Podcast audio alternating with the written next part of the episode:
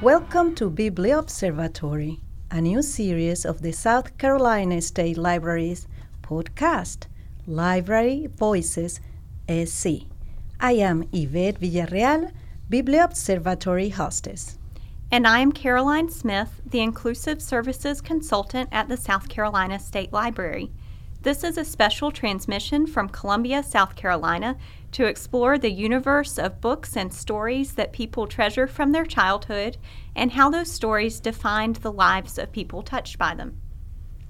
And today we welcome Allen Hinnant, and he's coming all the way from Sumter to visit Bibliobservatory and share an universe of stories from his childhood.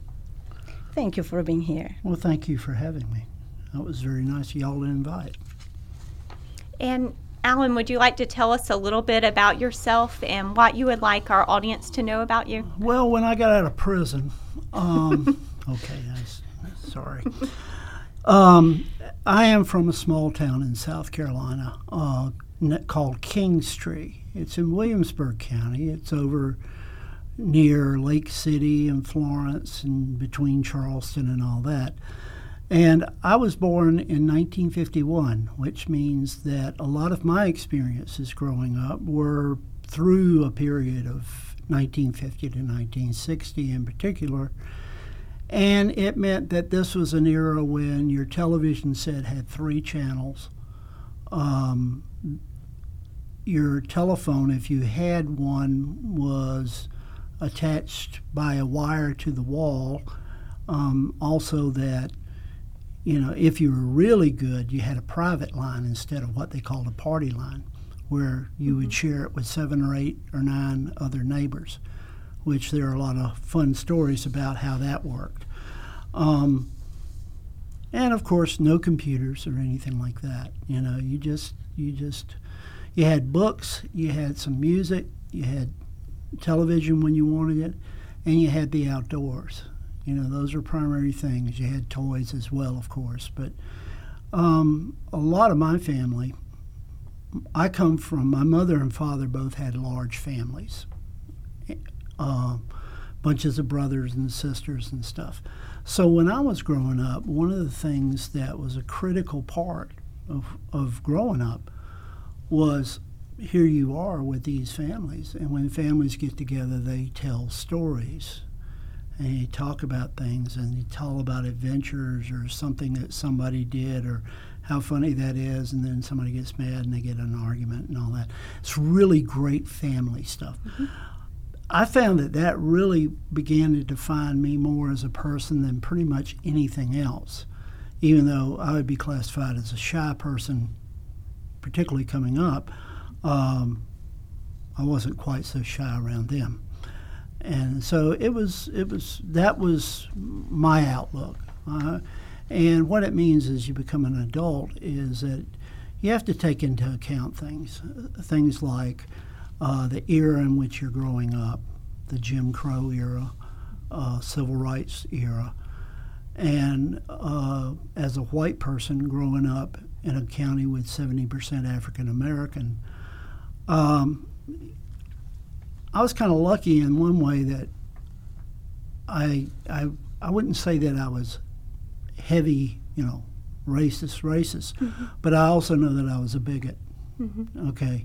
Anybody that tells you they weren't or is not telling you the truth, it means that it is a part of your life you have to adjust, understand, and you know, mm-hmm. not participate anymore. Mm-hmm. That takes a lot of difficult self-reflection to uh, be able to it's very, do that. It's very tricky, mm-hmm. and I'm, I make a lot of jokes about how I how how that happened. But the bottom line is is that I I was fortunate to meet a bunch of very good, kind people. Even the ones that maybe were grumpy and stuff like that that just presented itself as a challenge for me for some reason. And I'm talking about both white and black, but mm-hmm. there were there were terrifying things you could see. You know, um, you know the Christmas parades were always great because the African American high school, it was segregation years, had this great band, You know, that was that was it was a party. Felt like you were in New Orleans. Once I found out what that was like, and then on the flip side, you would have good events going on, and then you would have scary events. Uh, I told Yvette one time when I was about eight years old, uh, there was a big, great big Ku Klux Klan rally right outside of town. And we drove out there and sat on the side of the road and watched this thing. And there's something very eerie about seeing this huge, huge, huge um, cross burning. Mm-hmm. And these guys marching around they called them white robes. We, mm-hmm. They looked like bed sheets to me. Mm-hmm. Looked like a bad cartoon on some elves or something. But so you know, it's one of those lives that you had to come up with a balance.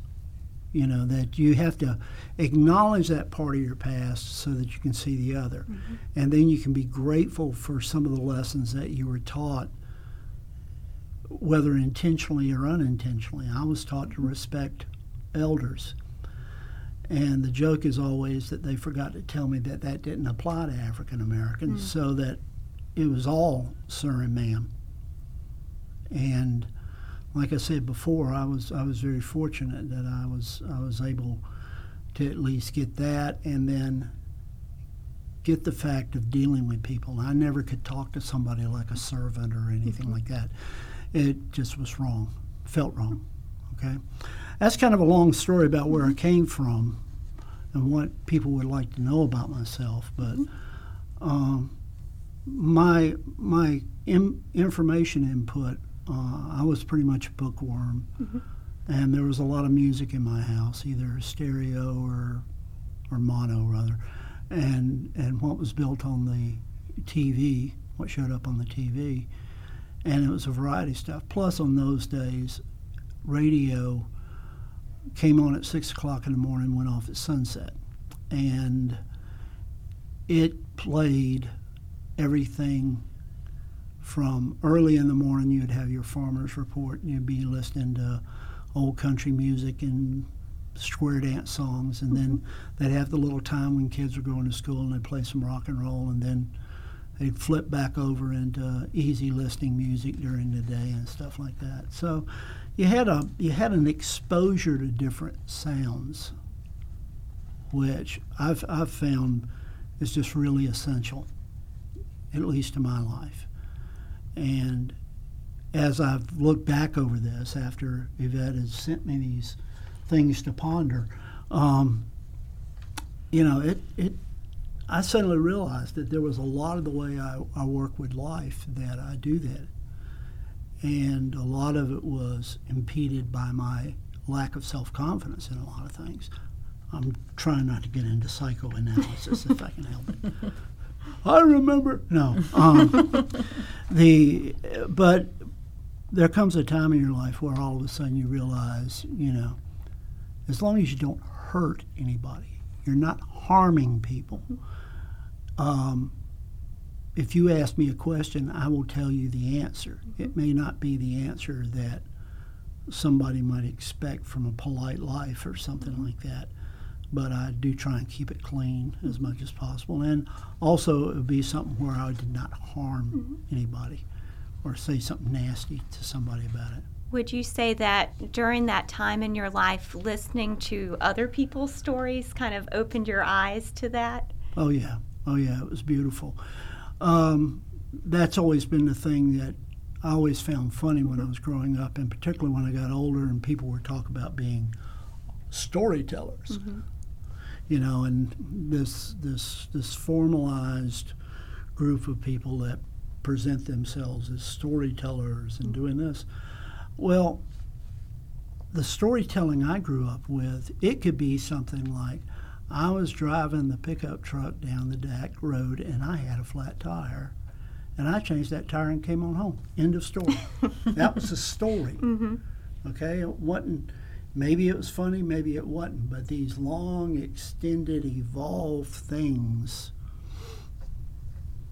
you know, we're, we're not what you got. But, but that was just as much a story to me as, say, somebody talking about a trip they took to Orangeburg and some of the games that they would play over there. You know, so Mm-hmm. that's that's just kind of where I found it.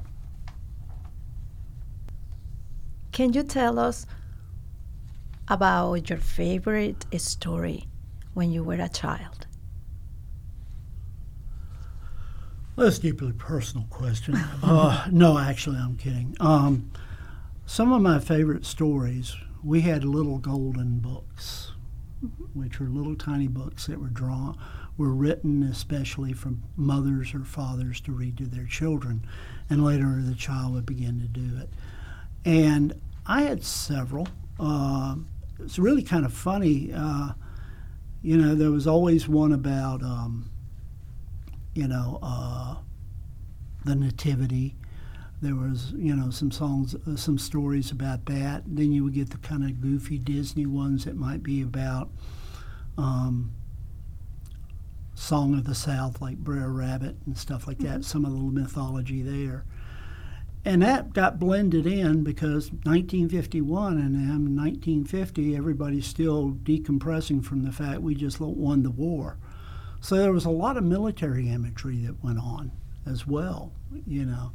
And so, you know, you, you know, my father was in the military. He he was in the National Guard when I was born, and so during that time, you had you know a bunch of little warriors running around, pretty much. So you know, but I would say one of my favorite books, honestly, would have to be be something like that, like maybe the little song about the, a little story about the nativity and the baby being born and all those people coming in. That was pretty favorite, and I think that was more because it was year round. Did someone in your family read that book to you? My mother primarily, but my dad would read it too sometimes. And uh, it got funny because, like I said, um, some of my extended family would tag team on it so that, you know, my grandmother might read it to me or Mm-hmm. Find something else. So there are always books around. Always. Any other favorite story or book?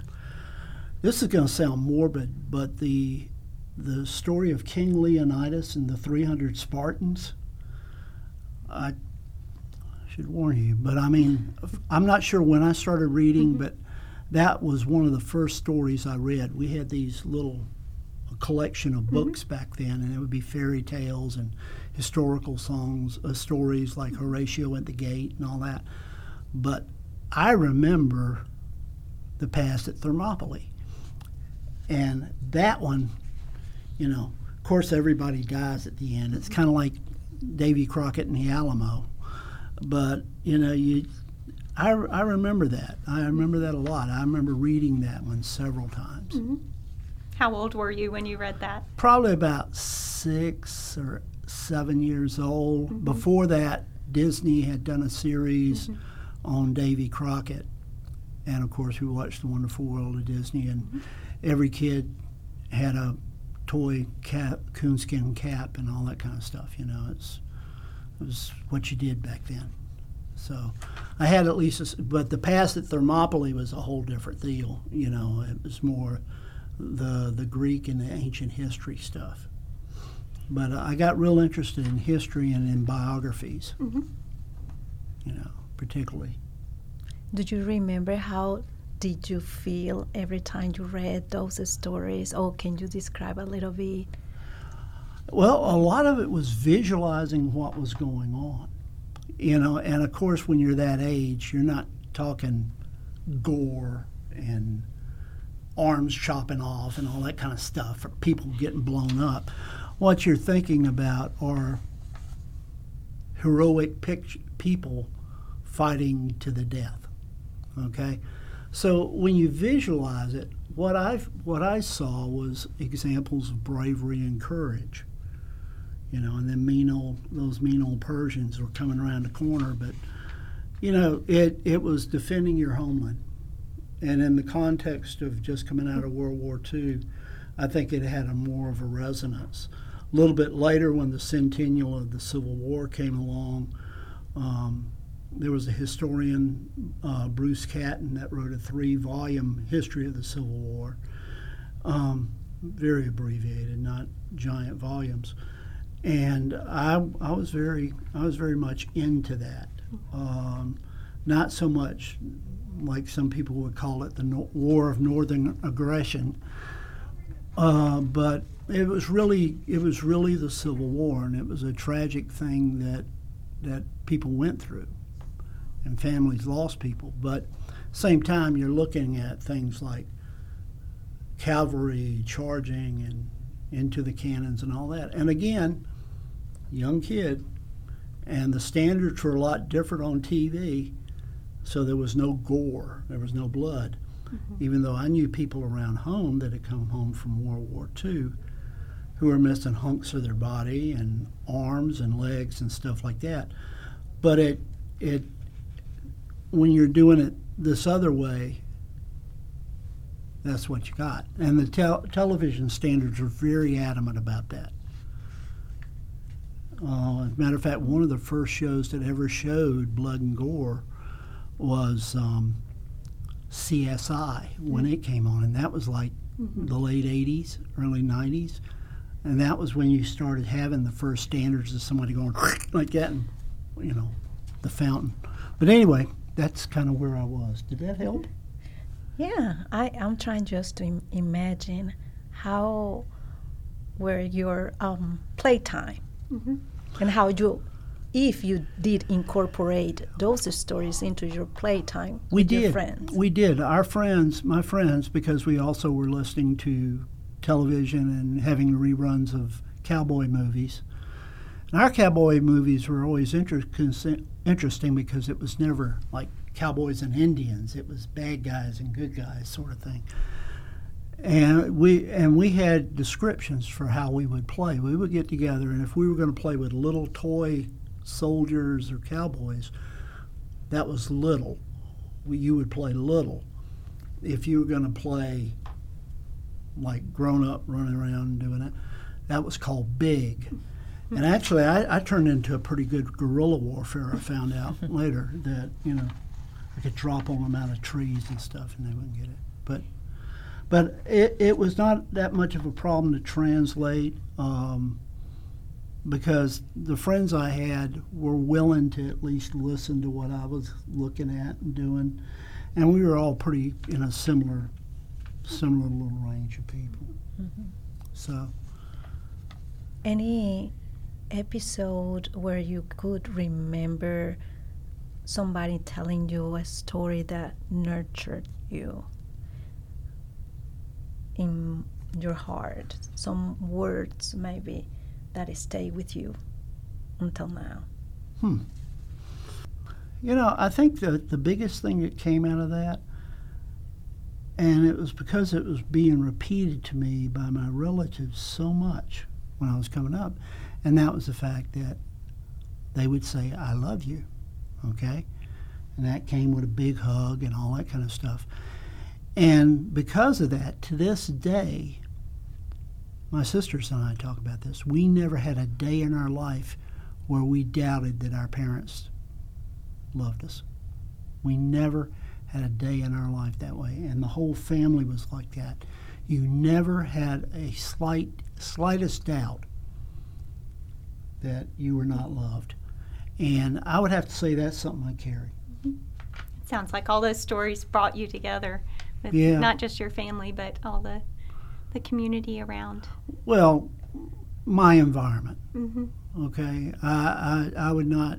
You know, it's just that was my outlook. That was my approach, and the way I interacted with people like I mentioned before, I was a pretty shy child, except for maybe my three or four buddies that I knew. And um, also, uh, I was asthmatic, and that kind of cuts back on sometimes a lot of activity. You know, didn't stop me from playing football in the front yard with somebody. However, you know, that meant I might get to run 20 yards before I had to lie down, mm. you know, or something. But um, I do know that that had an impact as well. That not being healthy was was a factor, but from what I remember, it didn't get it get in the way of my friendship with my three or four friends that were all roughly my age. However, you are a musician. How you deal with being shy and being in public, playing and being there? Well, you don't care. you just don't care. No, actually, what happened that cured the the the, the shyness was that I was with that through college, and now being a musician, when I when I was in high school, I played in the school band and. They, they had me as the drum major because I played a weird instrument, didn't march well.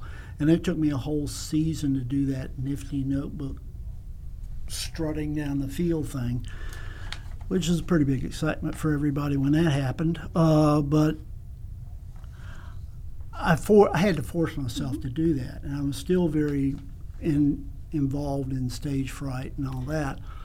When I started playing in a band, I was like that until one day I decided to turn up and turn around, and there it is.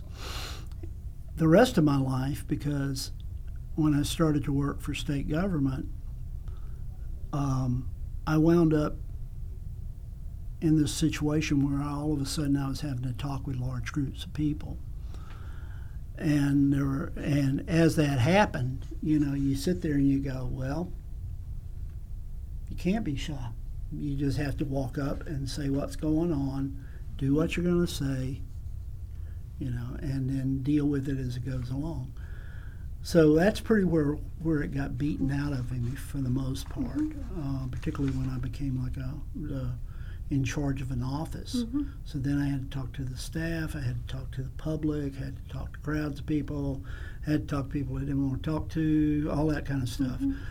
And what you have to do is just make sure that you do no harm, that you respect the person you're talking to, and figuring out if somebody's in there and they're upset, you have to find out what's what do they want?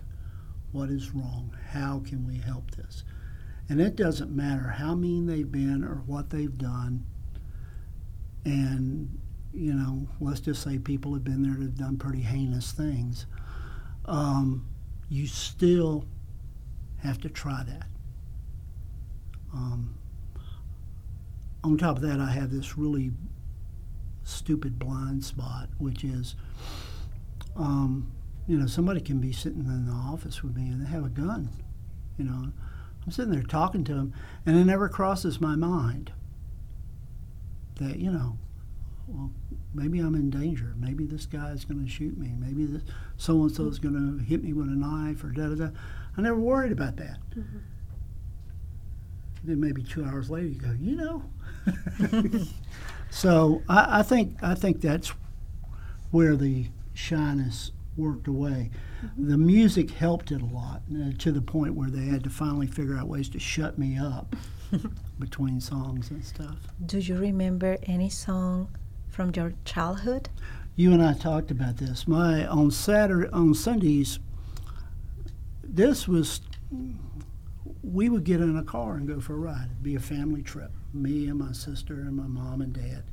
And we'd just go riding around. There was no set goal. We may wind up at a grandparent's house, we may not. But we didn't turn on the radio. What we did is we rode around, we looked and all that. And then my father would have this song, uh, and it basically was The Bear Went Over the Mountain. And we just said the same thing over and over again. And, you know, the bear went over the mountain to see what he could see. All he could see was a polecat climbing up a tree. And somebody asked me one day, "What's a polecat?" I said, "It's the one that climbs up the tree." You know, I mean, but that's one I remember a lot of. Uh, my father had been stationed in England during the during World War II, and he had a couple of English hall songs, I think, you know, and they would have lines in them like there was a Mr. McGator who used to sing in the theater. Poor little thing started to sing, got hit with a rotten tomato. La la la la la la la la. So there's a lot of that that stays with us. Did now. those did those things um, influence you as you started performing and making your own music later on? Yes, it did. Yes, it did. I would have to say it did because when I started going with guitar, which was not until I was a freshman in college, I was lucky to have a couple of really good. I had a roommate that played in a band back home, and he was showing me the electric ropes. And I had another fellow that I met on the horseshoe over there, and he was doing the folk and blues stuff. And what I was doing was folk and blues, you know, or f- doing folk music there. So it, it translated. It, it really rang. There was a resonance there with me. But as I mentioned uh, Yvette earlier, the guitar didn't reach out and want to grab me too much, maybe until, well, the Beatles. And then, mm-hmm. you know, you kind of want one then. But, but that's, that's pretty much where it went. Are there any artists from your past that have influenced you that we could add a link to so our listeners could uh, listen to it themselves? Well, if you want to know the truth, mm-hmm. one of the great links that you can have is Pete Seeger. Okay, Pete Seeger back in the late 50s, early 60s actually had a little television show, mm-hmm. In which he brought in different musicians and stuff. Now, one of the musicians he brought in, who was a mind blower, was a guy named uh, he was Reverend Gary Davis. Okay, Reverend Gary Davis was born in Laurens, right here in the state. He's one of one of the founders of a Piedmont style of ragtime guitar. And Reverend Gary was like a lot of them, where you bounce between the sacred and the secular, but he was a street musician. And what that meant, a lot of people got mixed up, is that street musicians play anything. You know, they may call so and so a blues musician, but that's the record company telling them what songs to. He could do Cole Porter just as well, you know. So that would be a link I would mm-hmm. think about with him and maybe a couple other people. But it's it's an eye opener. Mm-hmm. You know, oddly enough, if you go on YouTube links, there's a whole bunch of shows that used to come on Saturday afternoons. They were little half hour shows and they were country music shows and there would be various country acts or bluegrass musicians or something like that. And that was pretty fascinating to watch. Mm-hmm.